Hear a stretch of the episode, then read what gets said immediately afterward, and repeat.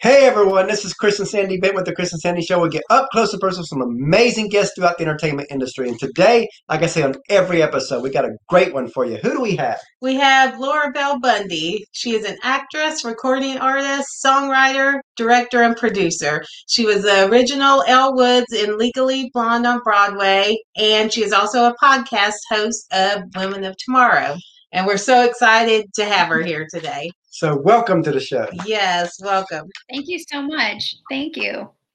you know, I always like to start out the same way right now because, you know, within the entertainment world, everything's been shut down until Mhm. now. Um, how did you handle COVID? You know, how's that process been through the year? Well, yeah, I think it's hard because as artistic people, um, you know, artistic people use their work as a coping mechanism. And uh, and as a way to have self-expression, and when you don't have a stage to perform on or a character to play, sometimes a lot of those feelings and emotions get bottled up. And as you guys have probably experienced, um, you know, this last year of the pandemic has almost put all of our emotions in pressure. Um, Yes. Everything feels quite a bit more intense, and then as an artist, not having that those normal ways to cope with that has been difficult. So, uh, but I have been putting out an album this year. I have Oh, been wow. able to write Oh. some music, and so I just had an album come out on May seventh called "Women of Tomorrow." And "Women of Oh, Tomorrow," cool. the podcast is a Yeah. companion piece to the album Okay. and so I, I think that the that that's been really good for me to be able to stay focused on those things because I was still able Yeah. to release music. I'm still able to do a podcast um, because I can do it all virtually. know? yes. like Um, we doing. yes. but I have missed the human connection. Mhm. I've missed performing on a stage and the energy of that. I've missed being on a set. I've missed that. I get energy from that. Mhm. And Yeah. I don't necessarily think you get the same kind of energy and feeling from looking at a computer. It's kind of draining. you know. Right. Right. Definitely not. Yeah. you know, for us, that. you know, of course, we all had different emotions um, through COVID and all that. But we launched this show January of 2020, so a few months before COVID happened. yeah, a couple months before. And our original plan was 100 interviews our first year. We thought if we could do that, it'd be a great first year of the show. And then COVID happens. And I'm sitting there watching everything get shut down. I'm like, you know, a lot of bigger people from artists and actors and all that, they're going to need a place to talk. And they might actually be willing to come on a brand new show. Right, exactly. And because of that, we've reached out to all kinds of people last year. And we did over 300 interviews last year. We're over 400 now. so you met your goal and you surpassed your goal. That's amazing.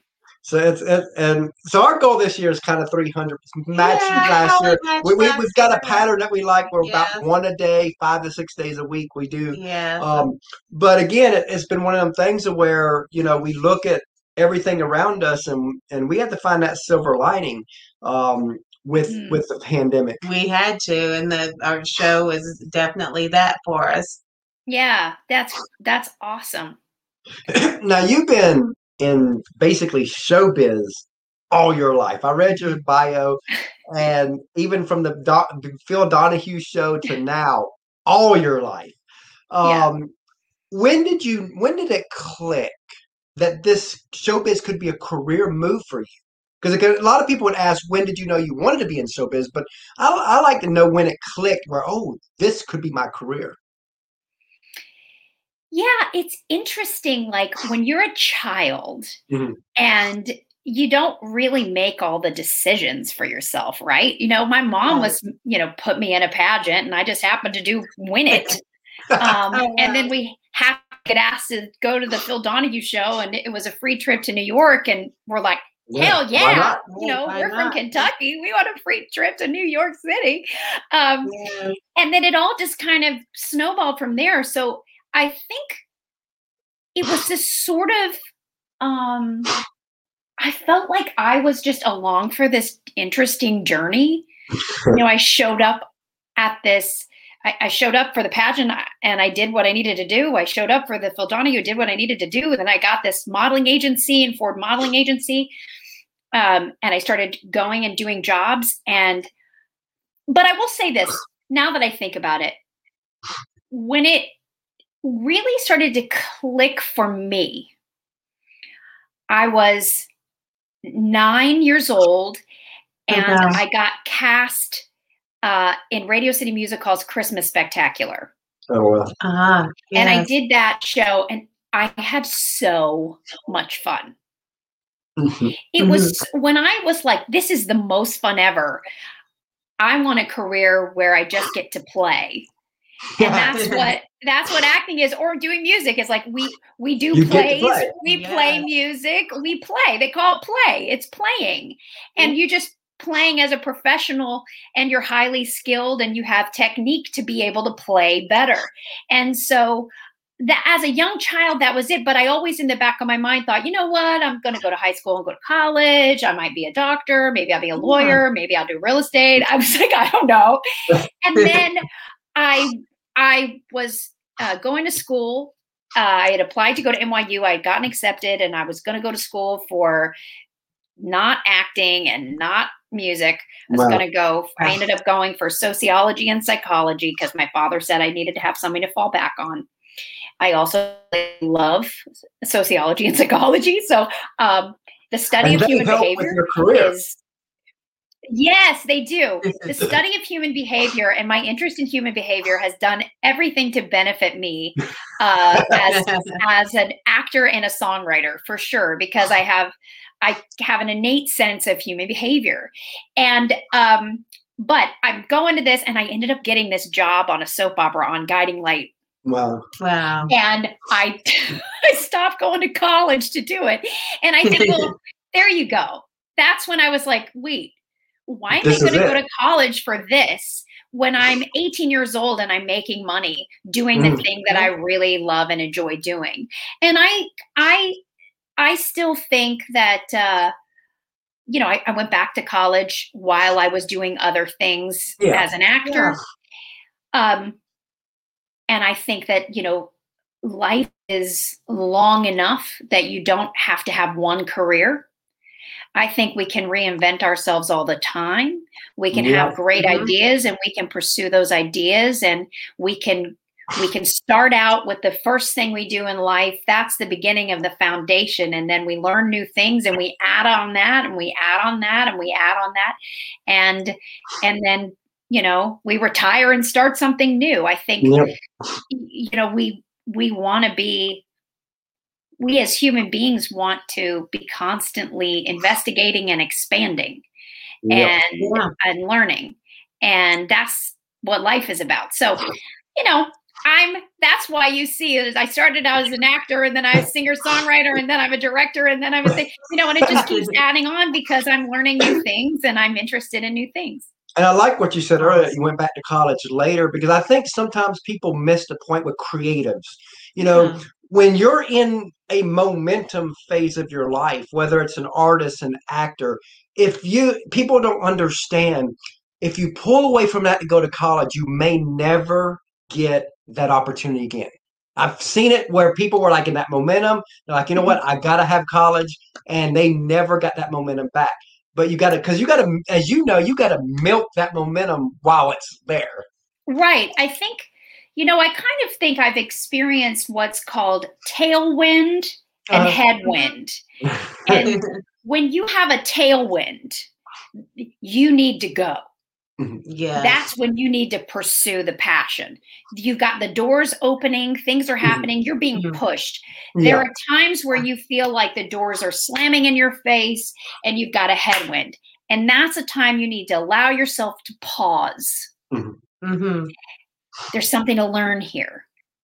Maybe Yeah. this is just I don't need to be hustling right now. This is a great time Yeah. to go back to college. you know? Because I have a I have a headwind and it's harder. It's taking more energy and more effort.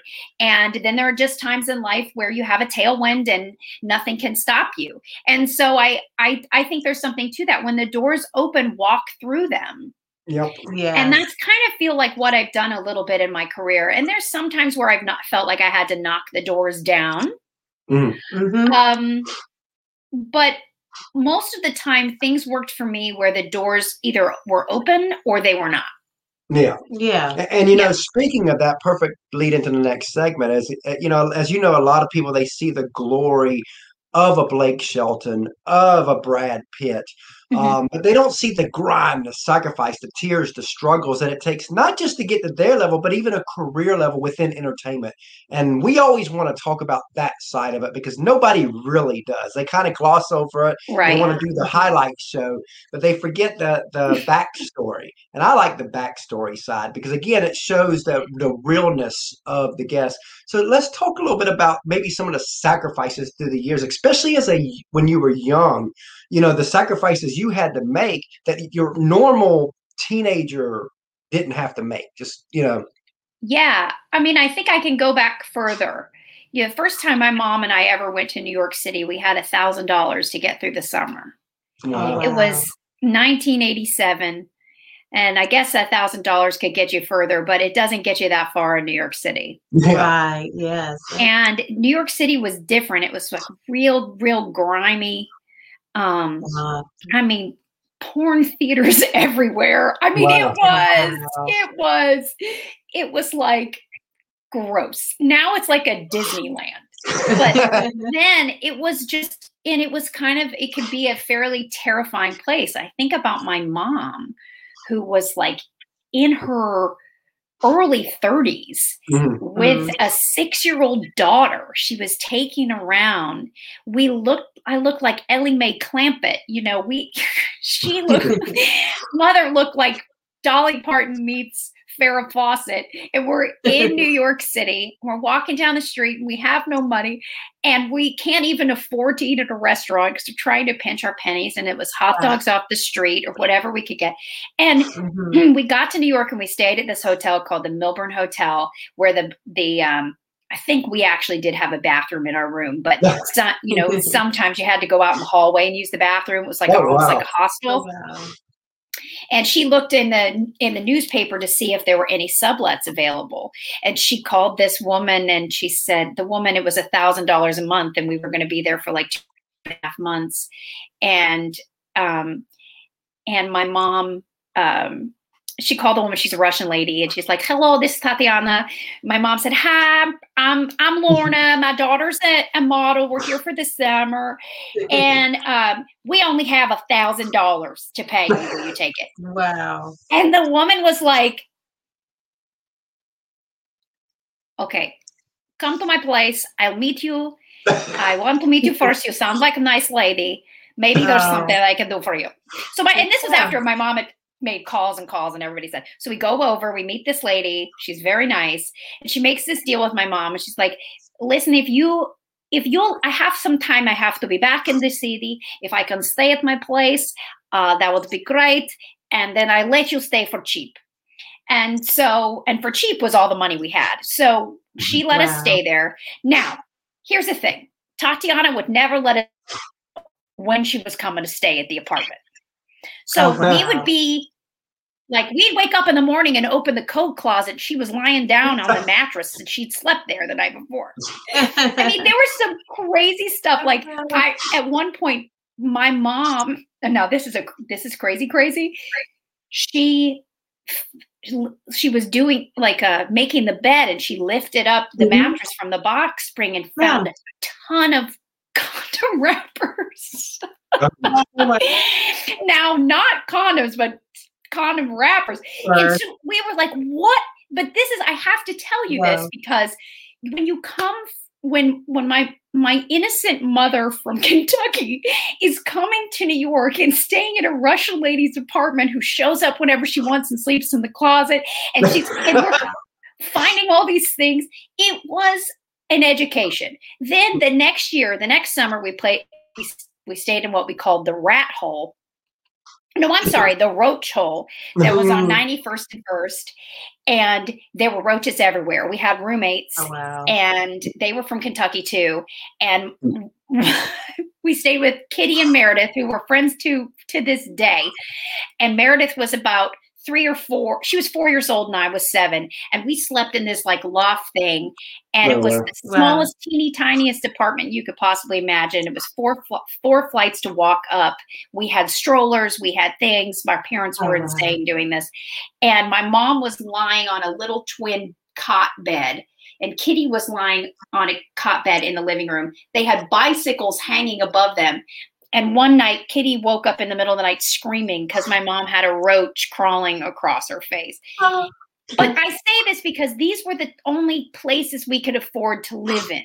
Yeah. right. You know, like th- you make sacrifices when you're doing this. And I mean, I have more stories for you that I could go on and on And about being a child in New York. because you know a lot of people think people are lucky who make it to the top in entertainment, and I haven't found anybody. Like, unless they've had actor parents already, you know, that Right. were really lucky. Because again, everybody has a story and crazy stories that led them to finally before they made it. Mhm. Yeah, there, and you know what? You have to have it because part of the reason I think that the people who do make it is that you know, resilience is not something you can teach. Resilience is something that people have to learn from experience, and That's so true. we Yes. learned how to have resilience. And I saw my mom have that fight in her. And back in the day, there was payphones. There weren't even beepers. There, Mm. there weren't Right. cell phones. And so when you were a working actor as a child, you had to call your agent every day on the phone Wow. and sometimes Mhm. two, three times a day and say, Hey, are there any auditions? Are there any jobs? Any blah, blah, blah. Yeah. and they would give you like an oh yeah glad you called in. We have something for you at da da da da. It's from two to four. Be there. Bring this you know bring your bring your book bring your thing your thing. Oh you have a job at three.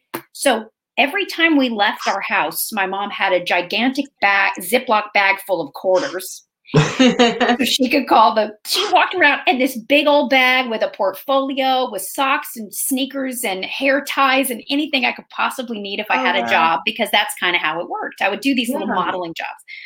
And then i would just ha- have to be ready. Now it's gotten so much better and so much easier that people have cell phones and it's but it was it was you really it was harder. And then um i had I learned how to, I mean, I was singing already, but I really learned how to properly sing these summers that I went to New York. So I went to New York in the summer from the time I was six till I was nine years old, and I got that Yeah. job at Radio City Music Hall. And then I had to live in New York full time and go to school in New York because the show was during the fall and the winter. Mhm. Um, but when I was just going in the summer times from the age of six to nine years old, I was training with different singing teachers and dance teachers and different people uh, there. And they were, you know, my mom couldn't afford to pay for these lessons. And so, you know, we were just hoping, oh, yay, I hope I get a modeling job and that modeling Wow. job can cover the cost of this or Yeah. yeah. Oh, you know wow. it's like do we do a voice lesson or do we do dinner you know Wow. um and so yeah and you know my father was in kentucky and my Mhm. parents had they had started a business together a number of years before and they have an entrepreneurial spirit Mhm. definitely for Mhm. sure but my father had that to worry about too you know and so there was Yeah. you know while while they could support somehow my career a lot of the money that i made as a young actor all went back into being able to Wow. support support it Wow. and so you know um you know it's just i did eight shows a week when i was 10 years old Oh, uh, wow. uh, you know, doing it's funny. While ago, you, what's funny is you were talking about earlier about the bag of quarters. I can remember um, about 15, 17 years ago, we had um, a training to do in Boston. And we knew about the tolls in New York, so we so we gathered up ten dollars of coins and thought that will be fine. I remember we we pull up to the very first toll and it was seven bucks, and I was like, okay, ten dollars ain't gonna. yeah. It is crazy. So I just moved from California to uh, to a farm in New Jersey, an hour away from the city, Oh. and um, and I went into the city for the first time, uh, like two months ago, uh, and I think it was like twenty bucks to go through the tunnel. I was like, what? How That's is it this expensive? And I was like, I do not have this cash on me. I put, I rolled up and I was like, Do you take credit cards? no, we don't take credit cards. Uh, he was like, But we have your license plate. We'll send you a ticket. I was like, Okay. wow. Well, I guess they give you like a month to to, pay send that, in the toll. But yeah, I mean, it's insane. And New York is so expensive. And for, you know, people who were from Kentucky, it's, and, and everything. I think and like, she's from Kentucky. Yes, Oh, I'm, yeah. I'm from Kentucky too. where are you from? Uh, Pikeville area, Oh, the eastern side of the state, Pike Yeah, County. Of Yes. course. Um, yeah. So, you know, you know, it's, it's a culture shock. yes. uh, from from. Kentucky to New York in every way. Yeah. Like I think there was that that was a learning curve for us, and then there was the financial learning curve, and then there was the show business learning curve, and there was just a lot to learn, you know. And I definitely think that I'm so grateful for the experience Mhm. um, in so many ways. Like I'm grateful for the hustle and the hard knocks, um, and I'm I'm grateful for the fact that I was able to see. M- My eyes were opened and my mind was open when it came to people living in different Yeah. ways of different races and yeah. uh, you know, just understanding more about different cultures in New York City, where it's a, it really is a true melting pot. And um, yeah, I mean, it, it was, it was, It probably also good helped your characters that you played too, because you know a lot of the roles. I bet you you're like, oh, I lived this. yeah. Yeah. I mean, you, you know, you need me to play a New Yorker. I can play a New Yorker. I can totally do the accent, whatever you need me to do. and I can do a lot of accents because I experienced a lot of. Uh, I was a mimic as a kid. I think that was really part of it too. Is just learn like really. I was an observer. I would listen. And I would take it all in and then regurgitate it. Oh my gosh! I remember we went- we came home from Kentucky. Mhm. I'm sorry, Mhm. came home from New York, and we were back in Kentucky after I was six years old. The summer I was six years old, and my mom had people over to dinner and I came downstairs and I had like garbage bags on and I had covered my face in all of her brown eyeshadow and I had a cup and I was shaking it with change and I I was asking for change like a homeless oh. Oh, it's kind of messed up. It's actually really messed up. But like that's what I saw. So I was Yeah. asking the guests of her dinner party for change. You know, I mean, it's just like you see these things. You're six years old. You just right. You want you know, imitate do, you do these. That's like our two-year-old um, little Caitlin. Anything we do, she has to Oh, copy. yes. Anything. Yes. Anything she sees us do right now, she's in that phase. And mm-hmm. our nine-year-old, which you'll hear from him later, because we had bring him on to ask a few questions. You know, when he was her age, he did the exact same thing. It was like, man, we got to be careful what we do and say. Oh yeah, Yeah. my son is two, and I'm just starting to see he's he's literally repeating everything I say. So I haven't had to really watch my mouth, but now I have to. So, are your thoughts of your son going into showbiz? no, you know, I think here's the thing. I am so grateful for the career that I have, and I'm so grateful. It made a lot of sense that, you know, I believe you pick your parents before you come into this life. and I, I, I picked my mom. I picked someone who was going to hustle and pound the pavement and wanted her daughter to be in show business because mm-hmm. I think that I think that I had I have the mind and the brain for that type of. I'm you know yeah. built, built to be a performer, Wired for that. but but I also want my son to have more choices and you know have to go to summer camp and to you know um you know there were some things in my childhood i didn't get to have because uh was working literally Mhm. and you know i remember being you know eight years old and um, doing a, uh, a modeling job in new york city in 90 degree heat and humidity in central park Wow. Oh, wow. in a winter coat, you know, and it, it was like, and all these kids were running in the sprinkler. And I'm like, it's a hard not life. You know, it's- Uh, it was like, you know, so I, here's the thing.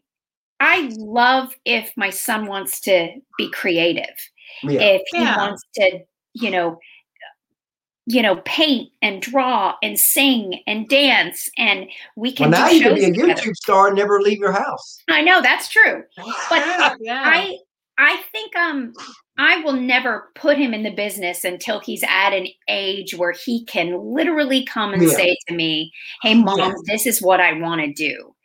um, um, yes. And I do believe that people who start young have a leg up. You see it all the time. Yeah. Mhm. Um And with But parents I- backing. yeah, Yes. exactly. And you know, there's a lot of sweat equity those parents put into it. You look at Taylor Swift, that was all her mom and her parents at Yep. the beginning. It was. And yes. um and then at some point she shifted and she took the the reins and you see that shift too you know you see the shift to what was created for her and Mhm. then what Mhm. she then took and created upon and i Yes. use that with a lot of uh, people who start young and then go beyond like justin timberlake you see that he did that too Mhm. um, yes.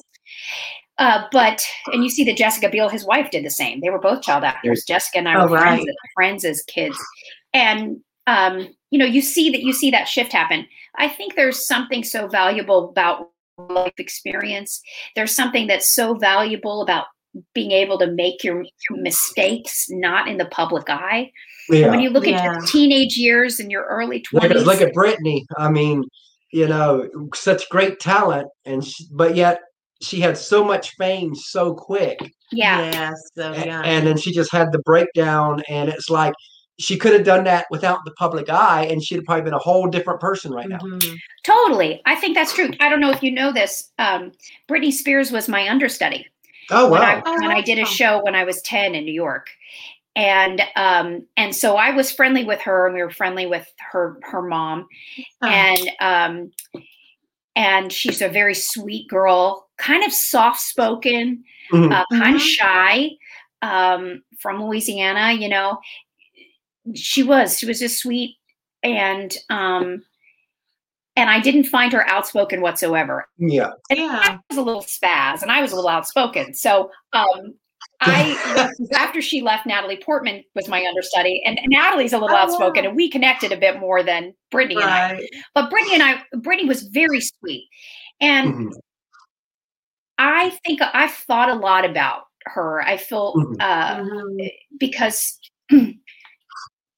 again that whole you know she she had this beautiful strong belt voice and even her Mhm. voice was Mhm. changed to, to, da, da, you know like that a lot of that glottal fry that was used in her singing.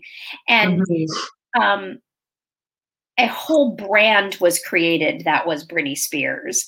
And she had so so many people were obsessed with her and interested in her. She had no privacy. Right in the time where we're supposed to be learning from our mistakes that's what Mhm. life is Mhm. about life is about Right. taking risks making mistakes and learning from those mistakes and if you can't make mistakes in private Yeah. how are you number one supposed to grow and how are you supposed to cope and how do you not go crazy because she you had just- no time to cope. Yeah. right she had she had no privacy no, no nothing so um you know i think the breakdown probably had to do with the fact that she didn't have the space Mhm. and the anonymity and the privacy Yeah, yeah. to become a woman Right. you know because I can't imagine that. I can't imagine that either. Yeah, no, we all can't imagine it. Like literally, if you wanted to, like, hey, let's go, let's go to the, you know, the the mall today. No, Yeah. you can't. Let's go to a restaurant today. No. Hey, let's go to church. You're not going to even be able to go to church without people walking up to you want to take a picture. Like, there's not uh-huh. even the spiritual.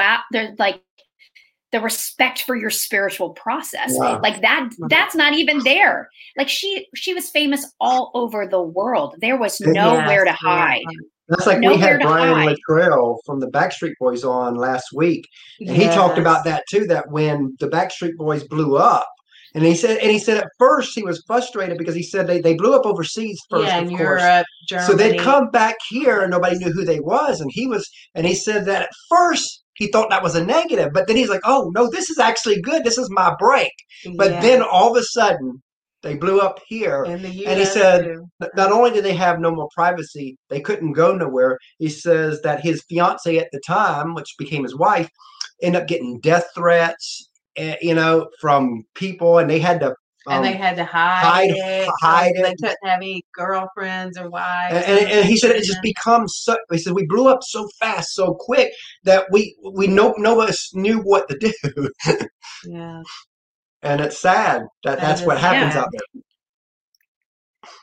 but it is it is the you know it's like uh it's like you hear like in the in the bible do not uh worship false gods and false Uh-huh. idols and Mhm. right Yeah, and but Right. that's exactly what it was literally called american idol right like that's what the pop industry is generating they're generating these like little mini gods and these idols and um yes. and social media is added to that. Worship Oh, them, yeah. social media is you know hey follow me get likes i have a song on my on my latest album called digital disease Mhm. and Oh, it's wow. all about our obsession with social media and our our need to be liked by people who don't even know us or know Right. anything about us and then we and then we go and shop ourselves and and we you know we change ourselves trying to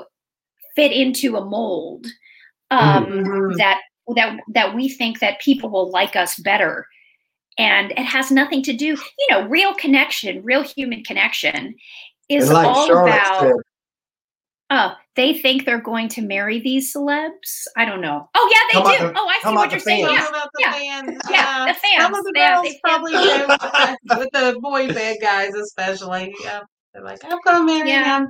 i've had some i've had some pretty crazy things i've had people tattoo pictures of me on themselves oh wow, Oh wow! you know you know when you go i don't know if that's a compliment or if i should be scared of start running yeah. you know wow, um, that's gotta be surreal. but the thing is is that behind the curtain which is interesting that your show is all about what's behind the curtain Mhm. curtain the people that you follow are different yeah, Yeah. you know they have real problems and real struggles and they Mhm. probably have real wrinkles and they probably you know health issues and all kinds of things that they don't share yeah. Right. right It's all about perception out there in the public eye. Yeah.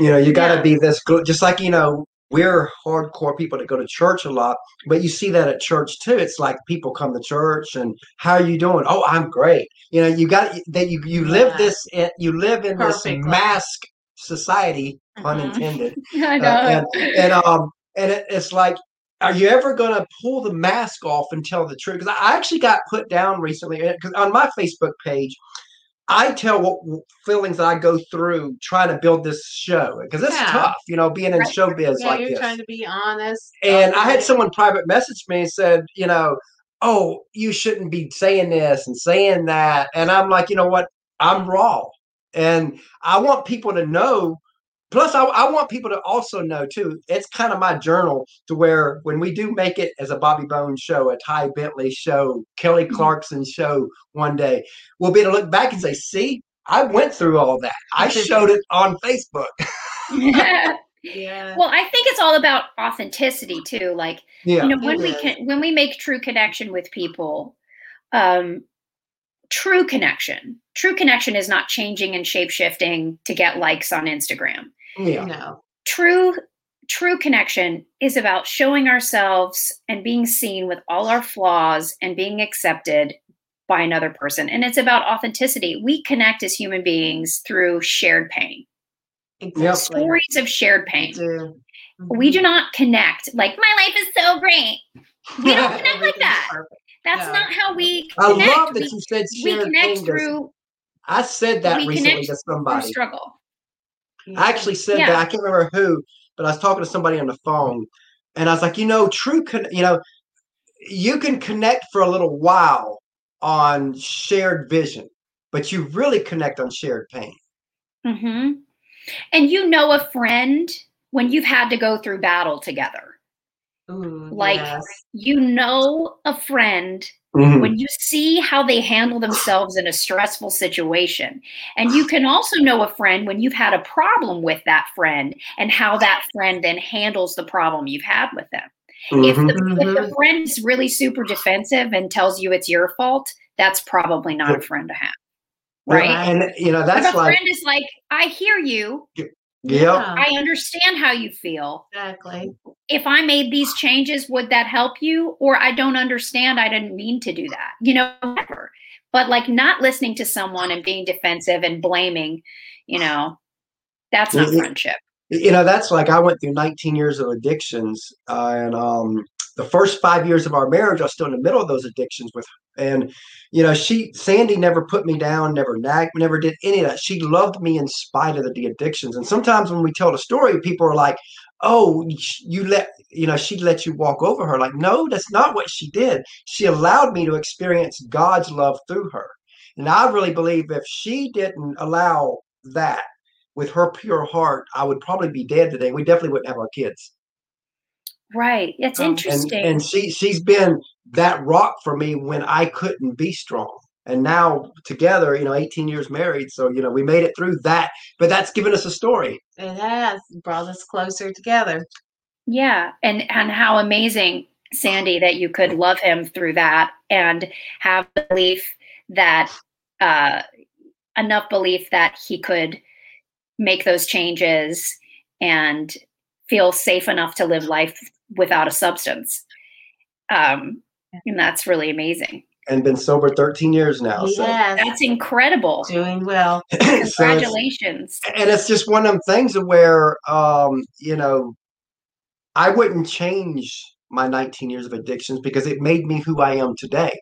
You know, I wouldn't be emotional, and you know, I could, I'll cry in a Hallmark commercial. He does. Yeah. You know, and, and I truly believe that if you took away the addictions, I probably wouldn't be that kind of guy. I have no issue with that. I don't have an issue with that. You know, I I've been called names for that. I don't care. You know, I've been outcast all my life anyway. So what's what's you know, it doesn't matter.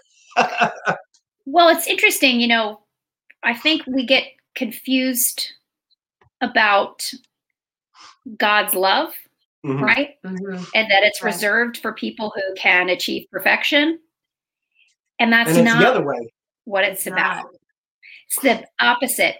And you know, here's the other thing that's interesting is I've always believed that compassion is gained through experience Mhm. and um, say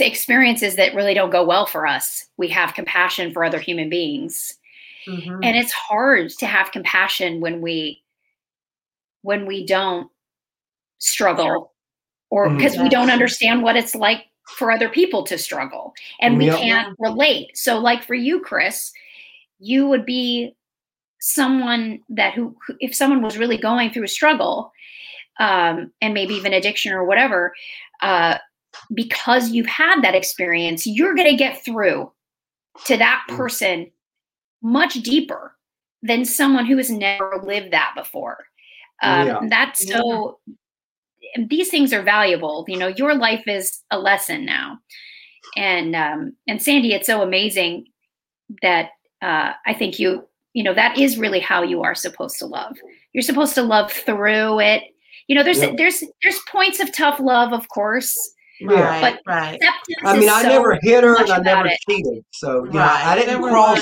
the big lines. But I crossed lines, but I didn't cheat and I didn't hit her. So, No. I, you if I'd have done no, she'd have probably left. But outside of that, I crossed a lot of lines in those first years because of the addictions.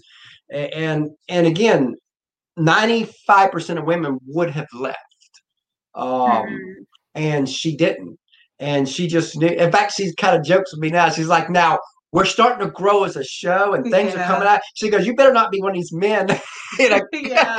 that you know you get off, success because you know like, like I remember a quote recently said the hard part for a woman is to go through a relationship when there's nothing. the hard part for a man is to go through a relationship after there's everything. And we were And- like, oh, and wow. that's like that's so- Yes. you know because women don't want to stay if it don't look like there's hope. right. Men don't want a lot of times men don't want to stay once they've made it. So, yeah. but I, when I heard that quote, I was like, and I thought about people I know and thought about relationships that end. Mhm. I'm like, Makes that is sense. almost. I mean, again, there's always exceptions, but that's pretty close to accurate. It is. Yeah, that's interesting. Well, I think at least a lot of my my relationship, uh, there's a well, and I've heard this quote too. Mm. Men, when they meet a woman, they never want her to change. They want her to be just like they were when they met. Ah. Women meet a man, and they're like, and they want to change everything. they would change have everything. made the decision about who this man could be and Yeah. are committed to the vision of who he could be someday. Yeah, And I I have found that I'm often that in a relationship believing in the possibilities. Thank God she did though. Right. Yes. It's hard though because you know some people would say you need to you need to just see it for what it is, you know. Right. Right. Yeah. Now, if we were just dating, it would probably be different. But see, yes. But we were married, so it kind of locked us in a little more to where she was probably was willing to take it a little longer. Right. And um, but I'm so thankful that God woke me up enough to say, you know, because I'll never forget the day, you know, December 26, 2007, when I woke up for the first time feeling like, wow, I got drunk on Christmas Day. And I've never done that before. And even as a Christian, even though I was due to, because some people are like, oh, you can't be a Christian and be addicted. And I'm like, well, you just don't know. M- m- many Christians are addicted out there. They, you, they, Many you are. And um, Most are. Yep. And I went through that. And it's like, um, I remember that morning, it was like I pleaded with God, say, look, you either heal me from the, take the desire of this away or take my life. Because I'm like, you know what, I've had it. I can't go no longer. I'm destroying her. And I seen that. And I really felt like he says, I'm healing you, give me 30 days. And I'm sitting there thinking to myself, okay, now I'm going crazy. I'm here, I'm hearing things. You know, I'm like, and then my next thought is, okay, if it's God nudging me on this, you're God. Why do you need 30 days? And, and, and- and- it's like, why can't you do it now? And now, but you know, the more you read the Bible, the more you realize every miracle was preceded by uh, obedience, for some form of obedience. And my form of obedience was to stay sober those 30 days and he would heal me the rest of my life. And I've had zero desire worked. since. I've had zero, I have zero desire. Zero. I don't do this day by day. It's zero. And and it's just one of Real the things. And, and and I'll be honest, I sometimes you feel guilty because you got friends that are taking it day by day and they struggle and they, they fall and I and, and and I sometimes I feel guilty and then I feel like God says, look, your story's going to be told. There's a reason. Because again, and now we got this show to where I get to talk about a little bit of this story from time to time with certain guests, and and we're trying to write a book and all that on our story. So now I'm starting to put pieces together and say, oh, uh, okay, there's a Yeah, reason that I was healed in this way. Because I tell people, look, I'm not saying you'll be healed the way I did was. you know, I just know that what I felt and what happened, and that's all I know. Well, it's also belief, right? Hmm. Yeah, yeah. Belief belief carries more weight than any amount of money. true. You know, belief is huge. I think a or talent. Belief, you know, when it comes to, you know, who's making it, who's not. And sometimes you look at people and you're like, how's this person made it and this person hasn't? I think it comes down to be- belief. Comes down to belief. Because there's a lot And of artists that should make it, and you're like, Yep.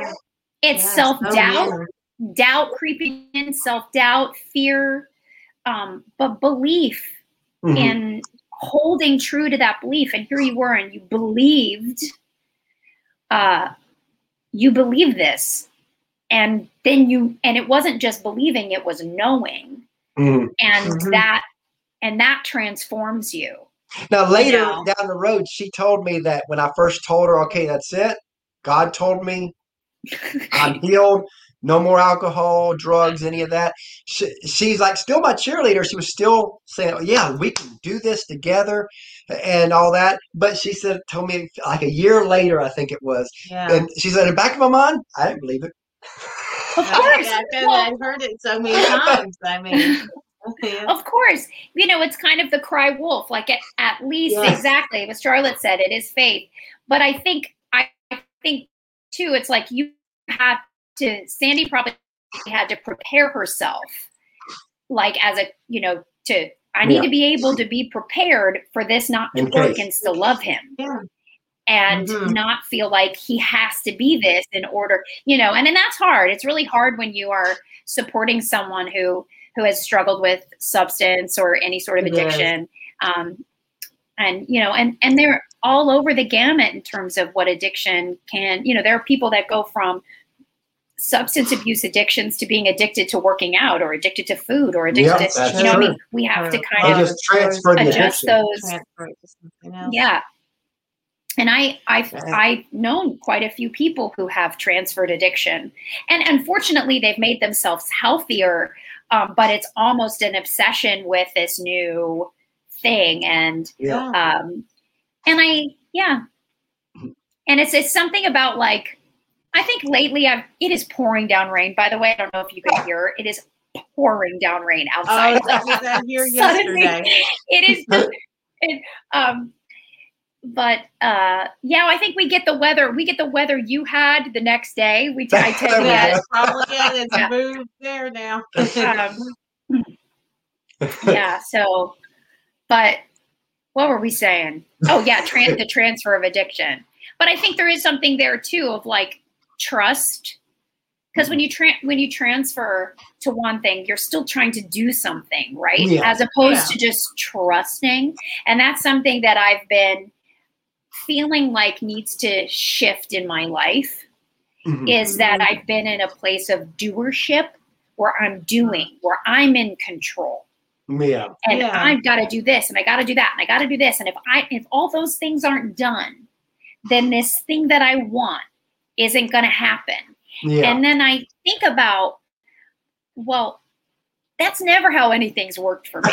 Like if I really think about it, I have to get out of the way and I have to just be yeah. and I have to Yeah. trust. And so I'm starting to begin to make a shift in my life where the busyness and the doing of things and the pushing and the hustling is transforming into inner knowing and trust and allowing myself to be. And some of those things are coming up for me, I think, because I'm a mom now yeah. and Yeah. I don't want to spend all of my time hustling and going and going. I want to spend Yeah. some time with my child being Okay. present and So observing important.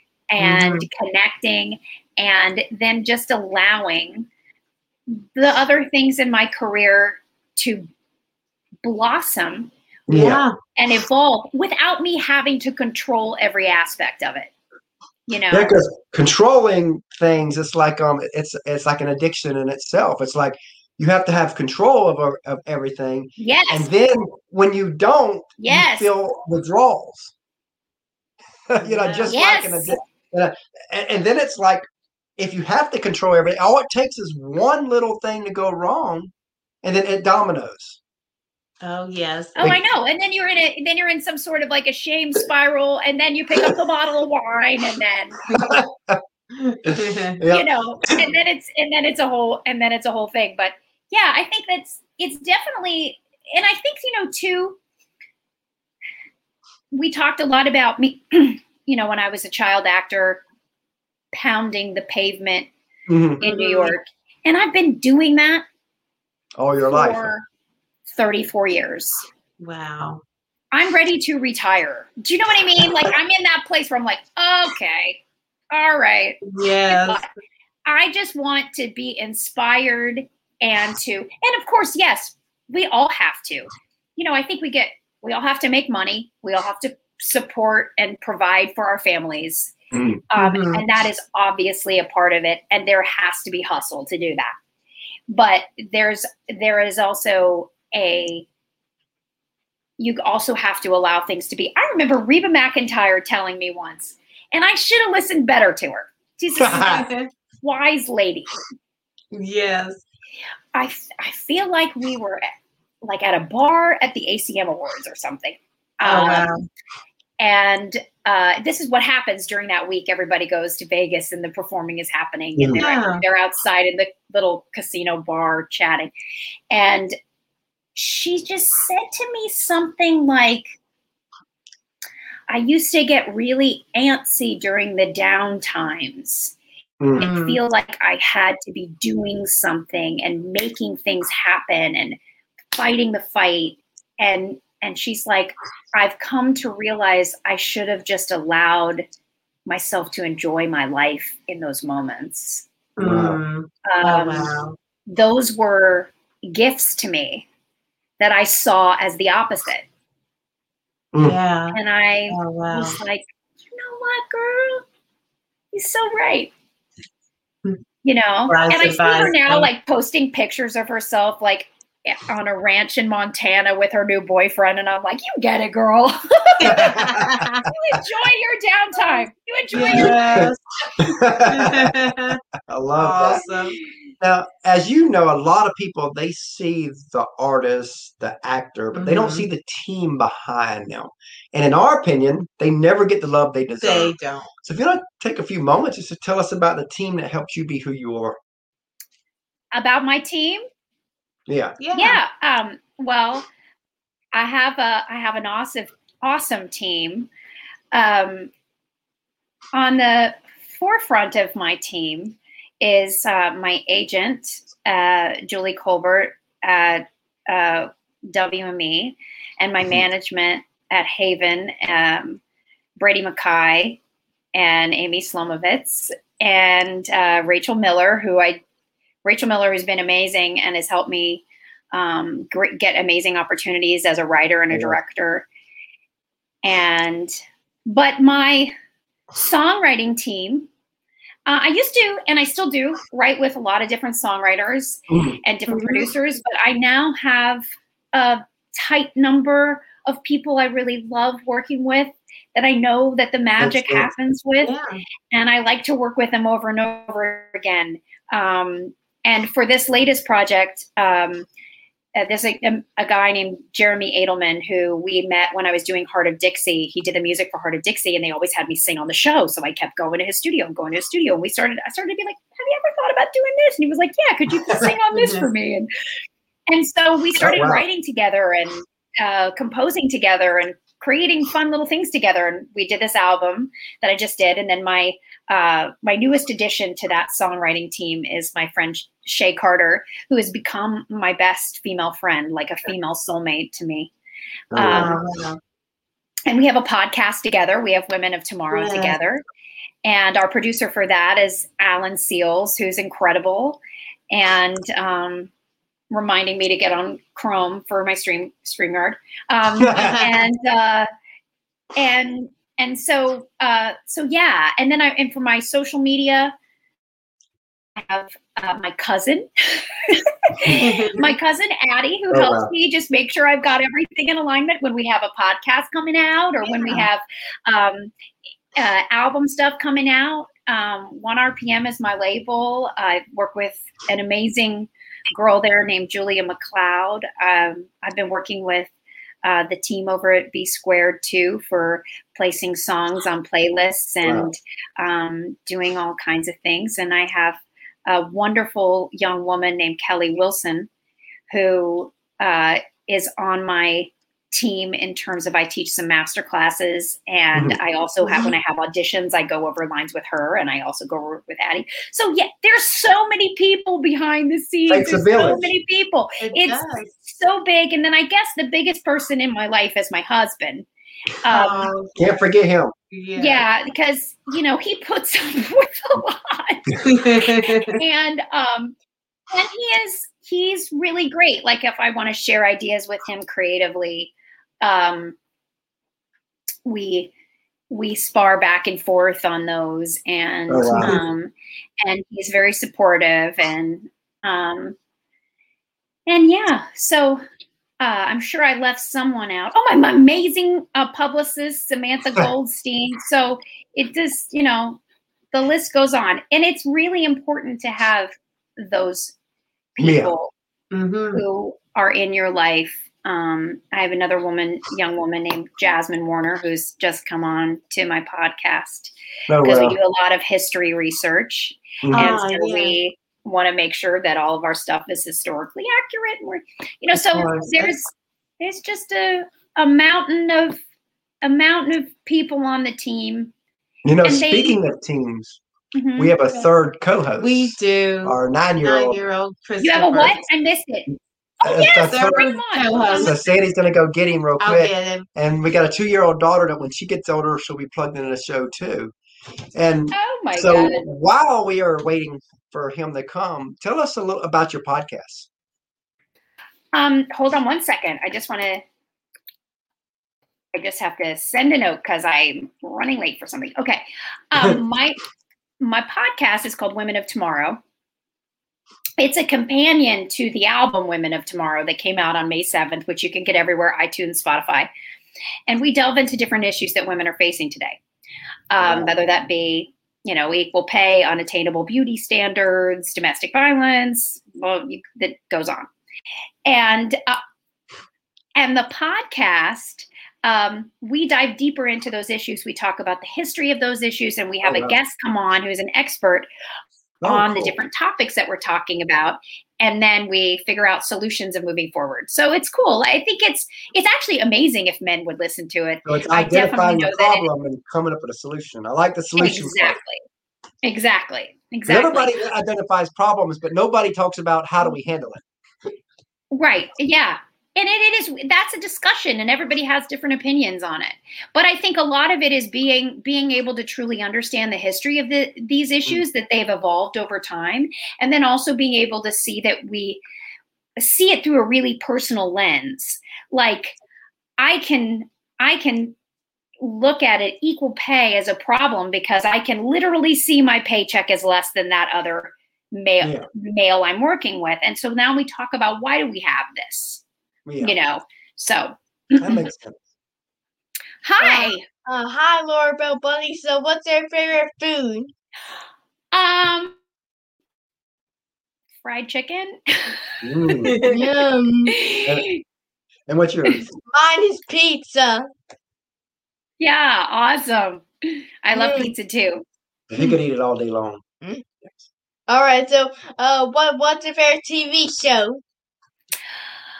Oh, well, that's changing all the time because I'm discovering new things. But I guess I really love the show. Do you hear the thunder? Yep, hear I that? heard that. yeah. Oh Um, yeah. My favorite show right now is Succession. I love that show.